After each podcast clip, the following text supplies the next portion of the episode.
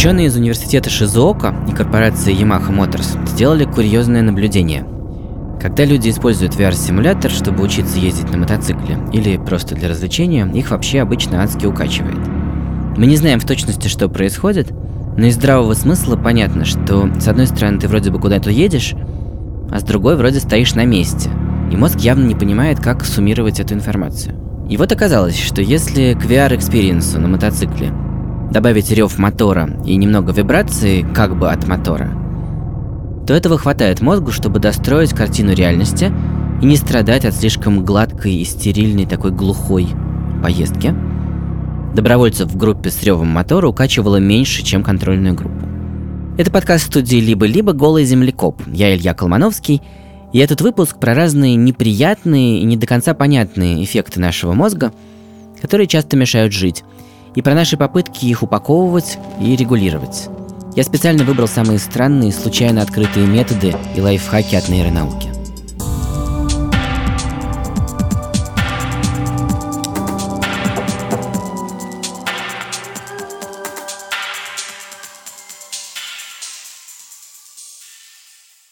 Вот укачивание действительно ужасно мешает, и мы все еще плохо понимаем его механизм и не умеем нормально с ним бороться. Сначала мы придумали корабли, потом автомобили, и там и там качка, которой не бывает в природе. И там и там мозг легко влетает в жестокий конфликт с реальностью, и как будто решает, что его отравили каким-то ядом.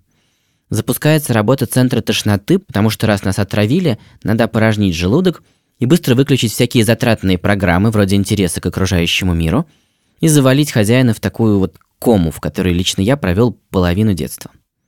Не разобравшись с тем, как это работает и что с этим делать, мы создаем новые тяжелые испытания для мозга. Например, мы рассчитываем вот все больше и больше вещей делать в VR, где, в отличие от машины, все наоборот. Там кажется, что все движется, но при этом нас почему-то не трясет. Я как-то в начале этого года вот так в Париже полетал в VR со своим сыном над Парижем и устрицы в животе начали решительно возражать и проситься назад в родную стихию. А еще есть совсем большая тенденция. Надо надеяться, что довольно скоро люди перестанут водить машины и делать ошибки на дороге и отдадут все рули беспилотникам. При этом всех будет сильнее укачивать, пассажиру же всегда хуже, чем водителя, а надо бы научиться совсем выключать это вот укачивание и использовать освободившееся время, работать, играть с ребенком и учиться. Вообще, Компания Morgan Stanley предсказывает, что решение этой проблемы принесет экономике дополнительные 500 миллиардов долларов в год, если люди смогут работать в беспилотнике. Поскольку мы не знаем, как оно работает, если мы отбросим бесчисленные шарлатанские ухищрения против укачивания, то все, что мы умеем делать с укачиванием сегодня, это нанести тотальный удар по нейрохимии таблетками вроде драмины и затормозить просто все сигналы в целой большой группе нейронов. При таком торможении, естественно, наступают побочные эффекты в виде сонливости. Так не поработаешь. Еще можно действовать вслепую, создавать раз за разом ситуацию укачивания, мучить сильнее и сильнее на тренажерах. И как бы оно ни работало, все, что нас не убивает, делает нас сильнее, как астронавтов. Тут нам нужно понимать, что наука делит функции мозга иерархически по этажам, снизу вверх. Сейчас вот я говорю, и мембрана у вас в наушниках гоняет воздух волнами – начинает вибрировать барабанная перепонка. В итоге улитка, ваше внутреннее ухо, рождает электрические импульсы. И это самый низ, это рецепторы. Дальше, когда сигнал приходит в мозг, есть еще много уровней его обработки. Есть самый низовой уровень, где мозг решает, что это вам не кисло и не холодно, а это вот звуки. Есть следующий уровень, где звуки складываются в последовательности и получается речь. Следующий уровень извлекает из речи смысл, еще следующий, самый высокий, помещает смысл в контекст и рождает отношения. Итак, когда мы гоняем, например, астронавтов в центрифуге, мы, по сути, трясем их рецепторы, но прокачиваем какой-то неведомый механизм более высокого порядка в мозге. Занимаясь вот такими экспериментами, группа эргономистов, то есть специалистов по удобству жизни из университета Варвика в Англии, наткнулась в литературе на очень старый эксперимент 1978 года, в котором исследователи подмечают такое странное наблюдение. После истязаний на тренажерах сильно укачанные люди начинали почему-то лучше выполнять задания, в которых надо было мысленно вращать сложные фигуры, такой объемный тетрис, и угадывать, на каких картинках изображено на самом деле одно и то же, так называемый mental rotation test.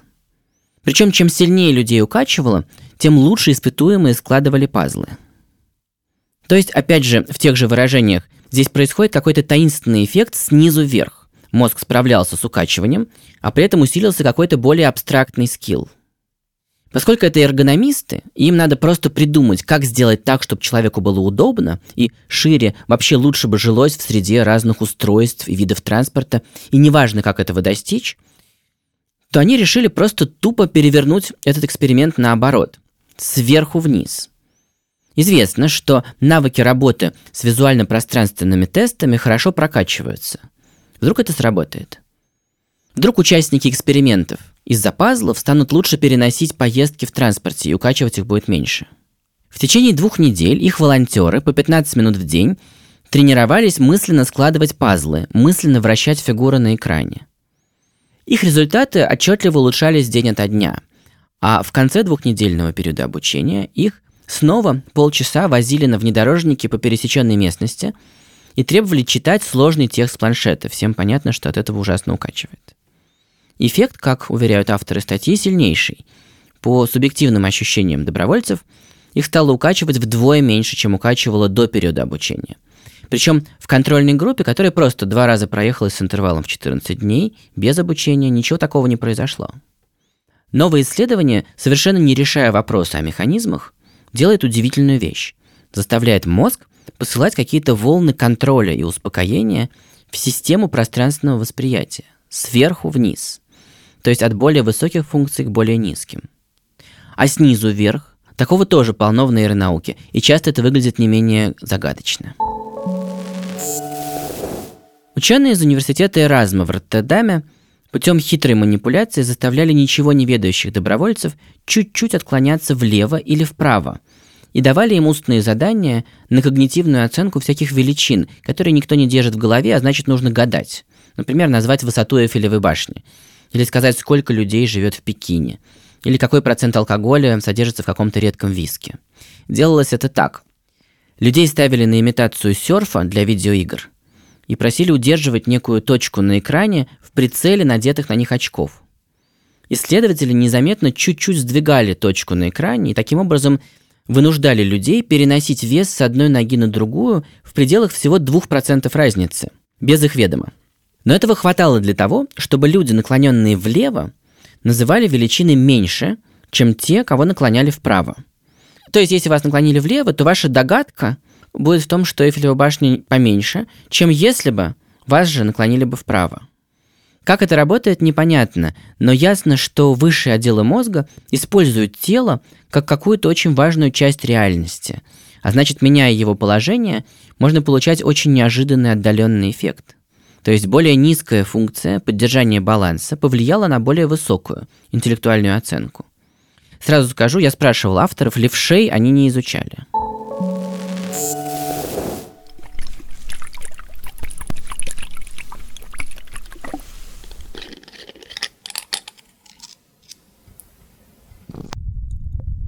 Вот примерно такой звук вы услышите, если вам будут наливать в ухо воду. Зачем я буду заниматься такой ерундой, спросите вы? Возможно, вам это поможет не принимать необдуманных решений. Это как раз один из таких способов воздействовать на мозг снизу вверх. Среди известных результатов такого эксперимента резкое уменьшение неоправданного оптимизма. За последние годы было проведено множество экспериментов с применением этой незатейливой процедуры, которая называется калорическая стимуляция. Самое выразительное на больных людях которые, например, не признают, что у них паралич одной стороны тела, или которые не дружат с целой половиной пространства, например, рисуют на бумаге циферблат, а на нем только 1, 2, 3, 4, 5, 6, а дальше все пусто. Наливают в ухо холодную воду, происходит какая-то неведомая нам активация снизу вверх, в зоны правого полушария, оно связано с левым ухом. И, например, правая нижняя извилина лобной доли на время запускает адекватные оценки – человек вдруг понимает все про свою повисшую руку и рисует нормальный циферблат. Используя вот такие накопленные факты, нейроэкономисты из университета Берна перенесли метод на здоровых людей. 40 женщин листали каталоги с товарами и делали покупки на личные деньги. Те, кому наливали в левое ухо холодной воды, покупали заметно сдержаннее, чем контрольная группа. Исследователи интерпретируют это так. Вот, знаете, на языке нейроэкономики, то, чем занимается нейроэкономика. Покупка – это всегда борьба между удовольствием и болью от издержек. Но когда мы наливаем воду в ухо, цена предмета не меняется, но, возможно, вот эти рецепторы слева активизируют так называемую островковую зону, которая отвечает за отвращение. И, вероятно, мозг э, снижает предсказываемое удовольствие от покупки. И этот внутренний торг в мозге получает другой исход. Кстати, если вы нальете холодную воду в правое ухо, оптимизм у вас не прибавится. Оно связано с левым полушарием, и там другие центры, другие законы. Ну а теплая вода ни в одном ухе никакой роли не сыграет, потому что это просто припарка. Один из самых радикальных эффектов воздействия на мозг снизу вверх был открыт случайно. И сделал это открытие хирург со скальпелем, который вообще-то занимался омоложением лица, но ненароком избавил пациента от головной боли. My name is uh, Lisa Freire. I am a chief resident in the Harvard Plastic Surgery Integrated Residency Program. Меня зовут доктор Лиза Кферер. Я старший ординатор в комплексной гарвардской программе по пластической хирургии. Это интересная история. Пластический хирург по имени Бахман Гайрон впервые описал эту процедуру в 2000 году. Там вот что произошло. Он проводил операцию по омоложению лица и подрезал межбровные мышцы. Они находятся между бровями. И некоторых людей эти мышцы очень беспокоят, потому что из-за них возникают глубокие морщины, поэтому существует такая процедура. Вы можете подрезать эти мышцы и избавиться от морщин навсегда. И доктор Гайрон часто проводил эту операцию. И многие пациенты говорили через какое-то время. Вы знаете, мы всю жизнь, почти каждый день мучились от страшных мигрений и головных болей. Но после вашей операции они прекратились. У нас ни разу не болела голова с тех пор, как вы ее сделали. Его это очень заинтересовало. Он осмотрел всех своих пациентов, перенесших эту операцию, и опросил их, были ли у них регулярные головные боли до пластической операции, и остались ли они после нее. И он обнаружил, что больше 70% пациентов – у которых наблюдались регулярные головные боли до операции, больше не испытывали их. И вот тогда он понял, что это не просто так, и начал этим серьезно заниматься. Перебирать все нервы, которые выходят из основания черепа, и исследовать пациентов, которые испытывали головные боли. Выяснилось, что их нервы были зажаты окружающими тканями. Это преувеличение. На самом деле речь не идет буквально о защемлении нерва. Это вело бы к острой и просто устроенной боли на коже головы, как при пораненном пальце. А тут явно какой-то сложно устроенный эффект снизу вверх. Нерв не очень хорошо лежит в своем ложе. Это порождает некий шумный сигнал, идущий вверх. Мозг обрабатывает этот шум и почему-то решает время от времени превратить этот сигнал в настоящий ад для своего хозяина. И лет 60 назад было бы весьма привлекательно на этой высокой ноте взять скальпель и пройтись по скальпам тысяч людей, которые мучаются и которым ничего не помогает. Работает же, неважно в точности, как именно, вам в конце концов шашечки или ехать. Но сегодня так не носят. Надо доказывать, что такое вмешательство работает лучше, чем плацебо. Тем более, что речь идет не о том, чтобы налить людям воды в ухо, а об операции с рисками. Как должен быть устроен контроль в таком эксперименте? Когда я услышал ответ на этот вопрос, у меня, простите, зашевелились волосы на голове. So Dr. Guyron, who described this procedure, actually did a sham placebo-controlled study. Доктор Гайрон, написавший эту процедуру, на самом деле провел плацебо-контролируемое исследование. Если я правильно помню, результаты были опубликованы в 2008 Он оперировал некоторое количество пациентов. На одной группе выполнял настоящую операцию, а в другой группе пациентов делал простой надрез. Вау. Но их он не оперировал. А почему его не засудили?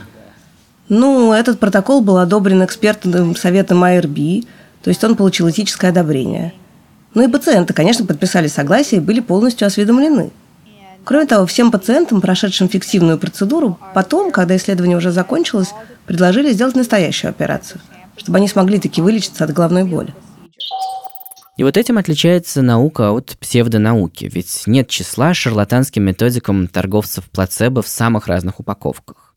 Наука же готова заражать людей ковидом в испытаниях вакцин и резать людям головы в фальшивых операциях.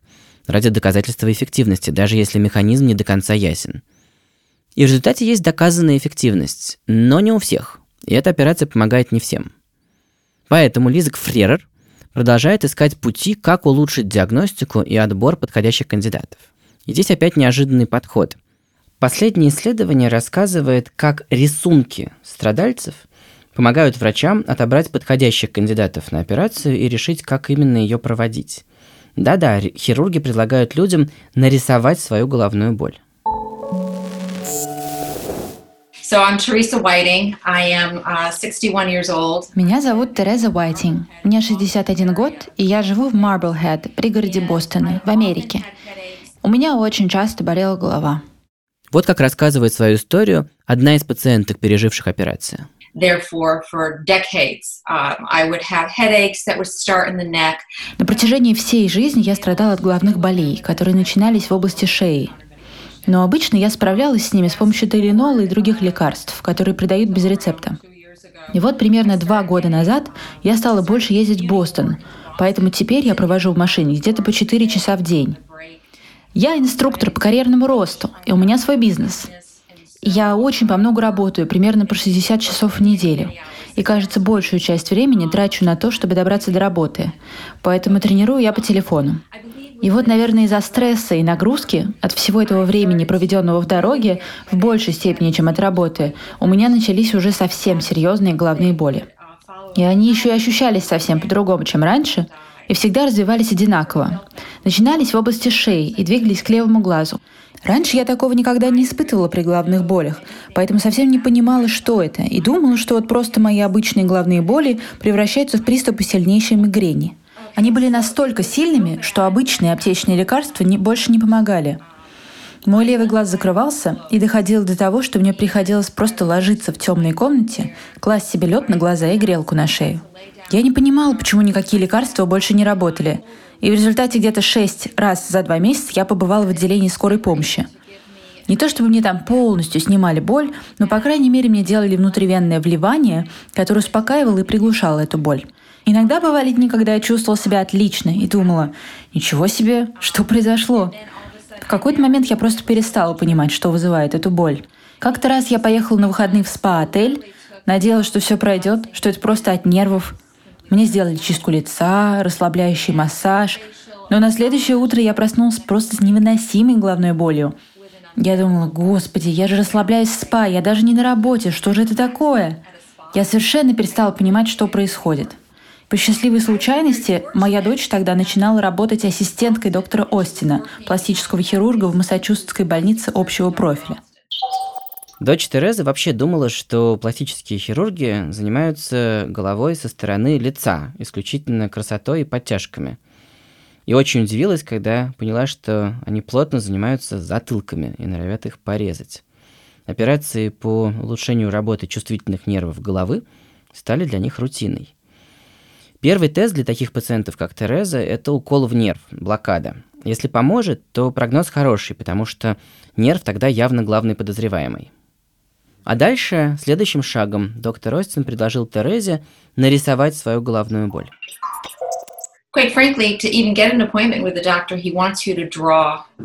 Даже просто для того, чтобы попасть на прием к врачу, необходимо нарисовать свою головную боль. Мне выдали набросок головы и затылка, и я сделала рисунок, который выглядел примерно так. Боль начиналась с шеи и буквально поднималась в мой глаз. Сильная боль была в виске и в глазу, а значительная боль была в шее. Поэтому рисунок играет очень важную роль. Мы, люди, крайне визуальные создания, и у многих из нас просто не получается иначе передать свою боль. Я смотрел на разные рисунки пациентов Лизы Кфререр и ее коллег. Обязательно посмотрите их и вы в телеграм-канале. Это внушительное зрелище. За скупыми линиями стоит попытка изобразить боль, которая меняет человеческие жизни. Самое плохое, когда рисунок похож на взрыв на макаронной фабрике. Линии идут во все стороны. Таким людям ничего не помогает. Самый хороший исход у операции – это когда боль следует по поверхности головы в виде одной-двух аккуратных линий. И вот Терезе как раз повезло. Хирург сделал на затылке у нее разрез около 10 сантиметров длиной под общим наркозом и как-то обработал путь прохождения нерва. После операции жизнь у Терезы стала налаживаться. Голова, говорит, иногда болит, но ничего похожего вот на те инвалидизирующие чудовищные приступы. Повторю еще раз, реальный механизм этой головной боли, как и укачивание, как и воздействие воды в левом ухе, пока непонятен. Когда поймем, придумаем местное лечение и, возможно, без операции.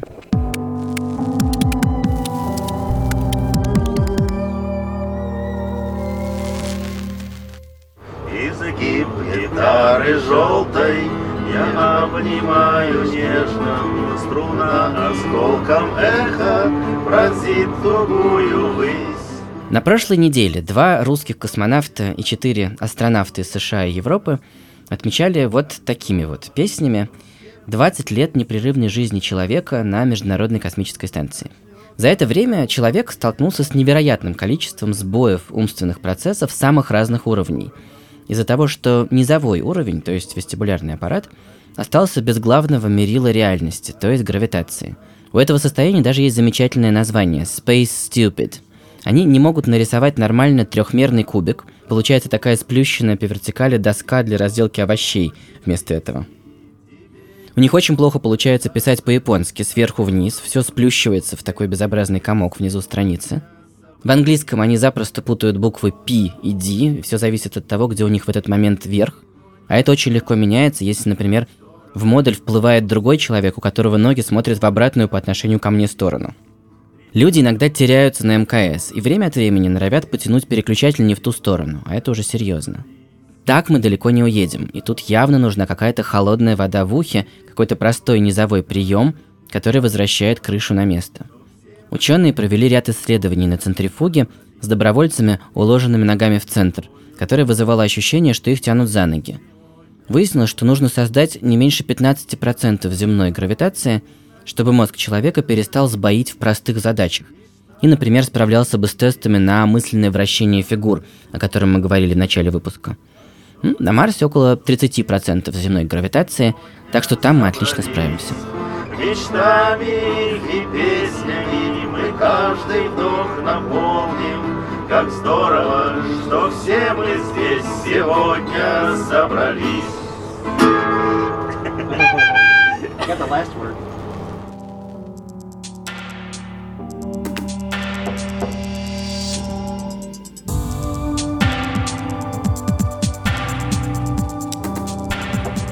Это был подкаст студии «Либо-либо. Голый землекоп». Подписывайтесь на нас на всех площадках и обязательно всюду оставляйте лайки и комментарии. И ставьте оценки. Это помогает другим людям узнать о нас. Над выпуском работали редактор Андрей Борзенко, продюсер Катя Зорич, звукорежиссер Паша Цуриков, композитор Кира Вайнштейн. Меня зовут Илья Колмановский. Пока.